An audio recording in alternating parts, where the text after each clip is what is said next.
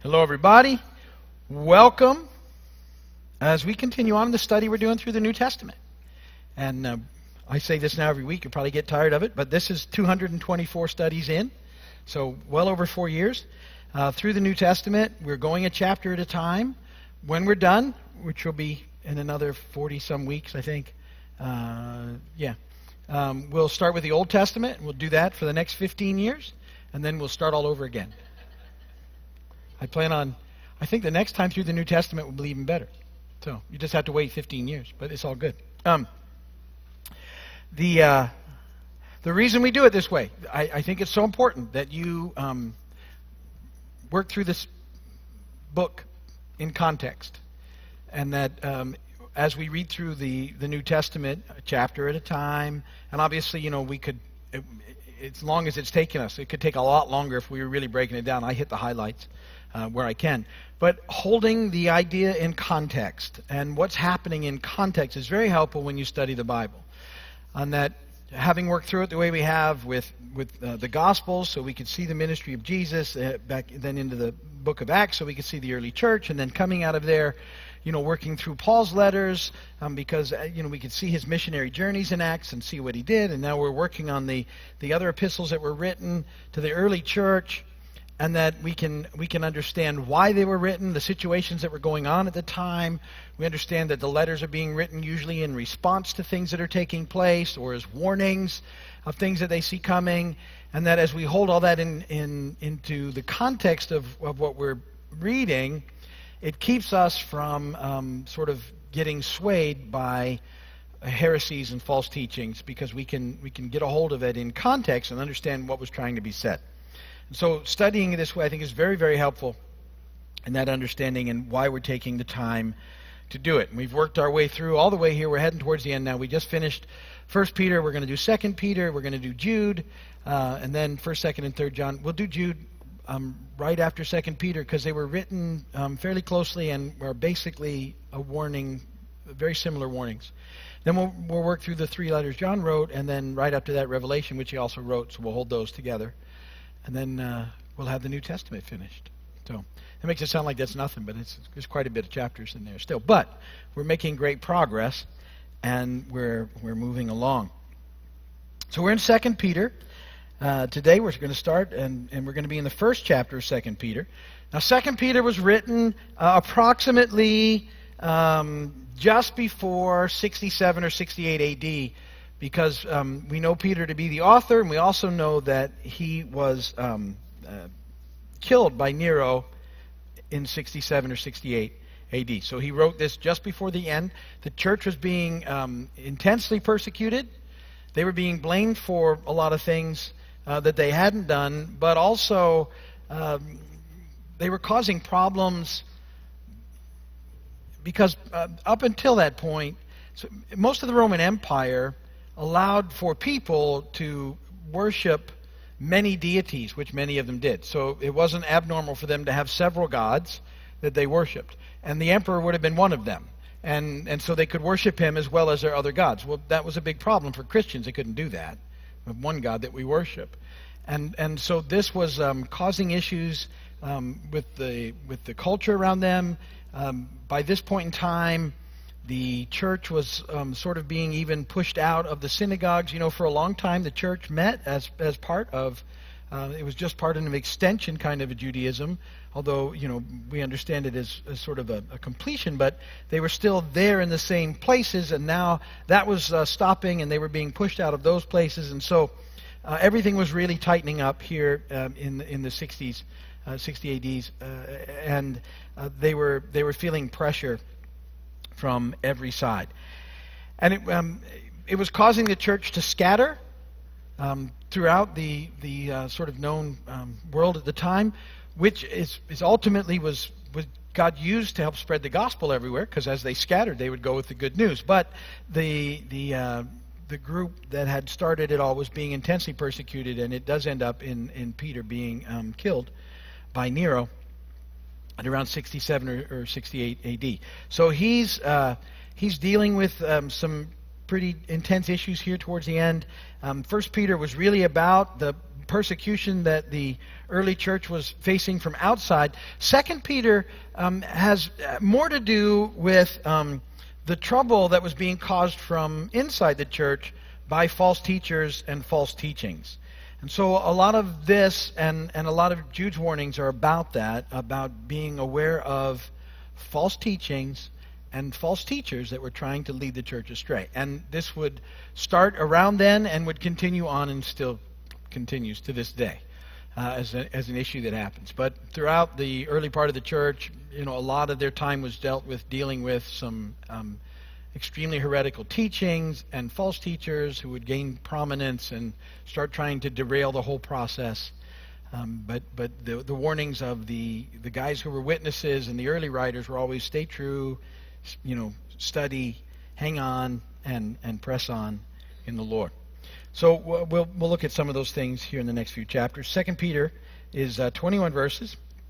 I'm going to read them to you. They're on the sheets I passed out. If you have your Bibles, you can open up and follow along. I'll be reading out of the NIV, beginning in verse 1. Simon Peter, a servant and apostle of Jesus Christ, to those who, through the righteousness of our God and Savior Jesus Christ, have received a faith as precious as ours. Grace and peace be yours in abundance through the knowledge of God and of Jesus our Lord. His divine power has given us everything we need for life and godliness through our knowledge of Him who called us by His own glory and goodness. Through these he has given us his very great and precious promises, so that through them you may participate in the divine nature and escape the corruption in the world caused by evil desires. For this very reason, make every effort to add to your faith goodness, and to goodness knowledge, and to knowledge self control, and to self control perseverance, and to perseverance godliness, and to godliness brotherly kindness, and to brotherly kindness love. For if you possess these qualities in increasing measure, they will keep you from being ineffective and unproductive in your knowledge of our Lord Jesus Christ. But if anyone does not have them, he is nearsighted and blind, and has forgotten that he has been cleansed from his past sins. Therefore, my brothers, be all the more eager to make your calling and election sure. For if you do these things, you will never fall, and you will receive a rich welcome into the eternal kingdom of our Lord and Savior Jesus Christ. So I will always remind you of these things even though you know them and are firmly established in the truth you now have. I think it is right to refresh your memory as long as I live in the tent of this body, because I know that I will soon put it aside as our Lord Jesus Christ has made clear to me. And I will make every effort to see that after my departure you will always be able to remember these things. We did not follow cleverly invented stories when we told you about the power and coming of our Lord Jesus Christ but we were eyewitnesses of his majesty. For he received honor and glory from God the Father when the voice came to him from the majestic glory, saying, This is my Son, whom I love. With him I am well pleased. We ourselves heard this voice that came from heaven when we were with him on that sacred mountain. And we have the word of the prophets made more certain, and you will do well to pay attention to it, as to a light shining in a dark place until the day dawns and the morning star rises in your hearts.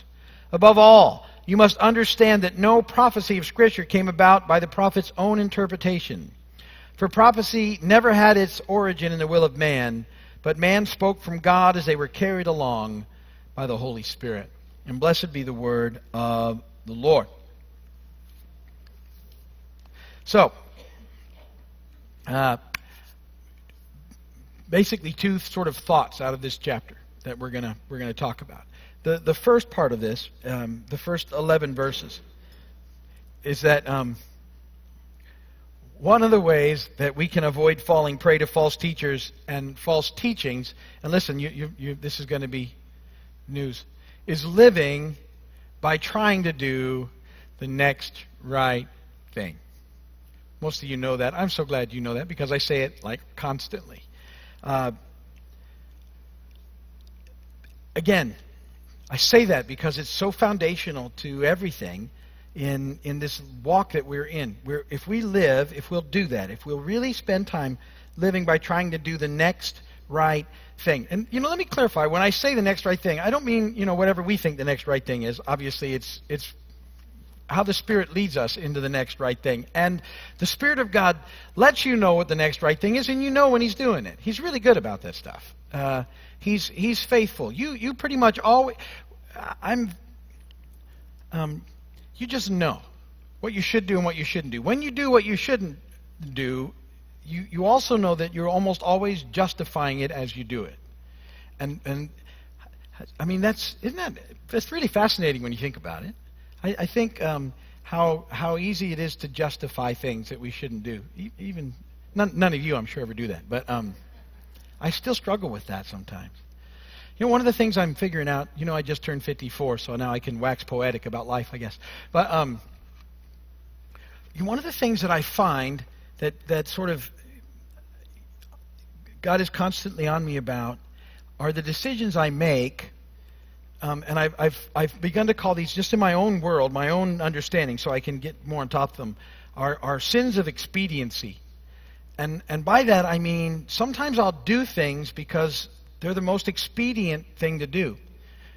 But I have a hunch that they're not always the absolute right thing to do, but I can justify the result a lot of times. And I will choose to go the expedient route rather than the other route. And I find in the mercy of God that He's making those things catch up to me way quicker than they used to, uh, which is a good thing. Um, I don't like it, but it's a good thing because because you have to think about it more, uh, and I think that's very healthy. But I, this is the process. See, and I only say that to bring that up about the Holy Spirit is constantly leading and guiding and directing us, and and um, uh, helping us, and will make Scripture very clear to us about what it needs to look like. And I, as we yield to Him, fortunately, I think it gets much harder to rationalize and justify away doing the right thing for something that is not quite the right thing. It might not be a horrendous thing, but it, you know what I mean? Does that make sense to anybody? And I just think this is this is what's happening uh, in our lives. And so, living by trying to do the next right thing is, is taking that in and, and realizing that even though we're, and we're going to mess up. I always say that because you, nobody's going to get that right. But and we have a God who loves us. We talked a lot about that last weekend, and we just go and we, we, we tell him you were right, I was wrong, and we get a new start, and all that's good. That that has to be part of the deal. But he's constantly at work, and and that's the neatest thing I think that that he's always at work in us, and and he's, it's for our sake, because he loves us so much that he's always at work in us, and will always be at work in us until we till the day when we're we're caught up to him face to face, and then then we're at, at that point in time it's done. We don't the work's over. He's he's got us. He'll perfect us at that moment. But right now we're we're in process, and none of us is perfect. So, uh, but he helps us, and Peter says that God has given us um, uh, divine power to participate in the divine nature and escape the corruption of evil desires that are so prevalent in the world around us. And that's an amazing promise. That, that we have God's power in the Spirit, in the Holy Spirit, to, to experience and live in the divine nature, which is um, uh, the way that we begin to make choices that honor and glorify Him. And, and this is part of the process. And that the people uh, apart from Him, you know, they, they get st- stuck in the culture all the time. And, and again, we can choose to go the wrong route if we want. But we, we have now the ability to make the right choices and the right decisions. We've been that's what it means when we've been freed from the bondage to slavery and sin. We now have the opportunity and the power to choose to do the right thing. In our, not our strength, but his. And then he starts describing this, and this is very important in, in 2 Peter 1 5 through 8, about the, this process of walking with him and, and the things that begin to happen, and that these things are to happen in increasing measure which means it's an ongoing thing. So, for this reason, he says in verse 5, make every effort to add to your faith, and, and, and here we're, we're talking about the, the idea of this, this saving faith, this grounding faith in him, this what God is to him. Add to that goodness, which is, that, that's good. Goodness is a good thing. That's, I should have another descriptive word, but goodness comes next. When you're, you're in Christ now, now the change should begin to happen that that you're, you're, you start caring about other people. You break out of the, the little trap that you're in of it's all about me over time, and you hopefully start, you know, getting a better disposition about life. And you know, I always think about verses. I, I, I every day I pray this verse. You know, um, it, it's from it says, "Rejoice in the Lord always." Again, I say rejoice. And the next line is really great. Let your gentleness be evident to all. And that's one every day I pray, Lord, because I realize it's not always evident to everybody. I get anxious and stuff, and I realize, well, nobody's seeing me be gentle right now because I'm I'm the opposite, so they can't see it. But Lord, I want to, I wanted that. Rejoice in the Lord always. Again, I say, rejoice. Let your gentleness be evident to all, because the Lord is near. Do not be anxious about anything, but in everything, by prayer and petition with thanksgiving, present your request to God, and the peace of God, which transcends all understanding, regard your hearts and your minds in Christ Jesus. Finally, brothers, whatever's true, whatever's noble, whatever's pure, whatever's right, whatever's lovely, whatever's admirable, if anything is excellent or praiseworthy, think about such things. Um, it's, it's this process in our lives, um, and Peter describes it as as an increasing process. We're going to add these things as we move along. So we, it's faith. You know, we start with with faith, and then and then we're going to add goodness to it. To goodness, we're going to add knowledge. Uh, and, and, you know, it's a knowledge, it's a knowing, a, an intimacy with God that needs to be added um, through the Scripture and, and in life with Him. We're going to add the knowledge then about Him, self control, um, which is as we learn more about Him and uh, we, we figure out the lengths He's gone to to give us life and to love Him, that our response begins to be, Lord, I want to live for you by doing the next right thing. And, and this self control then means that we, we start choosing to, to, to live for Him, which, but He empowers us to make those choices. Um, to self control, perseverance. I'm in. I'm going to stay in, Lord, all in heart, mind, soul, and strength. I'm going to keep on with you. To, and to perseverance, godliness. Um, you know, that, that the, this whole thing then should begin to cause changes in us um, that, that uh, make us live differently in the world around us, and to godliness, brotherly kindness. Love your neighbors, you love yourself. We, we, we want people to know what we know in Christ and, and to bring them into the picture. And, and to brotherly kindness, love. Um, and it's always about love. Loving God all in, loving your neighbors yourself. So all these things are to be continually growing in us. That's the idea. It's ever increasing. It's, a, it's an increasing measure. You, you, you don't arrive until you're with Jesus. It should always be going. It's like a constant working through this whole process. And it's constantly going back through it again. And, and, and just Him constantly working in us and bringing us along. And so Peter is, is ultimately encouraging us to cooperate with the Holy Spirit so that these qualities can be more and more fully developed in our lives. Great qualities faith, goodness, knowledge, self control, perseverance, godliness, brotherly kindness, and love. And he says that having these being developed in us will keep us from being ineffective and unproductive in our knowledge of the Lord Jesus. So, so the more we're focused on Him and living for Him, trying to do the next right thing, the less likely we are to be drawn away by false teachers. So it, it helps us. If we're, if we're all in, pressing in, desiring more of Him, then um, we're less likely to fall prey to false teachers and false teaching. Remember, mostly what they're going to do, um, and I think this is interesting too, is they're sort of going to provide shortcuts usually, and and that's how they they take. Oh, well, that seems like less work, or less effort, or it's sort of a, a light version. And nah, that's not you. Oh, I can kind of keep doing some, and and it's not the the way that it works. But um, pressing in and, and remember, life is always found in Him. Everything else that tries to distract us is never really life. So, it starts with that. And then, um, the last part of this first chapter, verses 12 through 21, is another sort of big deal about. Uh, so, we want to cooperate with the Holy Spirit and live for, for Jesus. And that's one way we're going to avoid the trap of false teachers and false teaching. The second way that we're going to do that is um, by spending time in the Word of God and, and really making it a part of our daily lives. And that um, we can have confidence in the truth that we have now in the book because the Word is true. And he says this in, in verses 16 through 21. Peter says, we, we did not follow cleverly invented stories when we told you about the power and coming of our Lord Jesus Christ, but we were eyewitnesses of his majesty. That's really powerful. Peter's saying, Look, we saw it, so we, we know of what we speak. For he received honor and glory from God the Father when the voice came to him from the majestic glory saying, This is my Son, whom I love. with him I am well pleased. That was a really cool experience, right? And and uh, you, you, know the transfiguration, uh, just very cool stuff. Peter was a witness to that, um, and uh, obviously changed him and impacted him um, forever. And and um, you know all these situations, they saw this take place. We ourselves, he says, heard this voice that came from heaven when we were with him on the sacred mountain. So Peter's I love the fact that he brings that up. And you remember our teaching as we looked into the Gospels, Matthew 17 is about the transfiguration, and, and uh, that to be quite an event.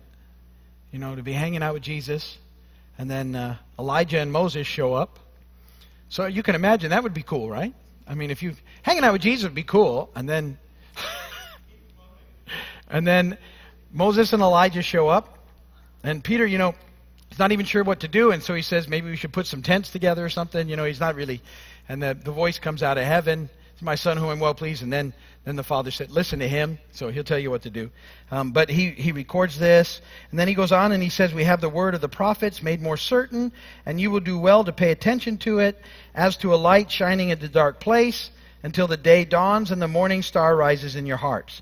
Above all, you must understand that no prophecy of Scripture came about by the prophet's own interpretation, for prophecy never had its origin in the will of man, but men spoke from God as they were carried along by the Holy Spirit. So Peter's saying, listen, um, the, the, the, the scripture that we have is inspired by God. You know, and at that point in time, he'd been speaking primarily about the Old Testament they had to that point, but um, we also know that the guys now were, as they began to record, was under the unction of the Holy Spirit. Second Timothy says in chapter 3, verse 16 through 17, all scripture is God breathed and is useful for teaching, rebuking, correcting, and training in righteousness, so that the man of God may be thoroughly equipped for every good work. Romans 15:4, Paul says, "For everything that was written in the past was written to teach us, so that through endurance and the encouragement of scriptures we might have hope."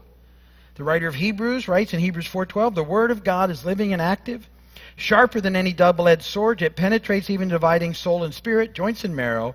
It judges the thoughts and attitudes of the heart.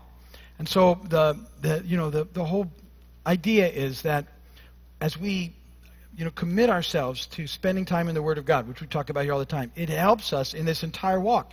It is also going to um, make us far more able to discern when someone is teaching things that aren't quite right, because if you have a knowledge of this book, you'll go, that's not quite right. Remember, the, the enemy that we have was really good about twisting Scripture because um, he would, and he likes to tweak it just enough to make it untrue. He'll hold some of it in there, and then he'll twist it so that it's no longer true. He tried it with Jesus, and Jesus kept correcting him. No, that's not what it says. It says this. And then the enemy said, no, it says this. And he goes, Jesus, no, no, it really says this. But he was just tweaking it a little in the temptation time. And so we need to be aware of what the scripture says. And that's Peter's exhortation in this whole process of saying, listen, here's how you, here's how you need to stay sharp and focused. Live for Jesus, all in keep your eyes on him be you know filled with the spirit and and yield to the spirit in your life so that these character traits can be developed in you living by trying to do the next right thing and as a part of that always make sure that you're taking time to know what's in the book because that's where you're going to find truth and and in the truth you're going to be set free and that these are the these first sort of um, things that he puts forth in this letter to the church in in dealing with the difficulties that they're facing from within so that they could stay connected and on point on their journey. So that's enough for um, today. If you're watching my video, thank you so much. Or television, we appreciate you do that. Come and visit us when you can. If you need prayer, go to our website, keysvineyard.com, find the prayer page, send us a request. We'd be happy to pray for you. We'd love to see you sometime soon. God bless.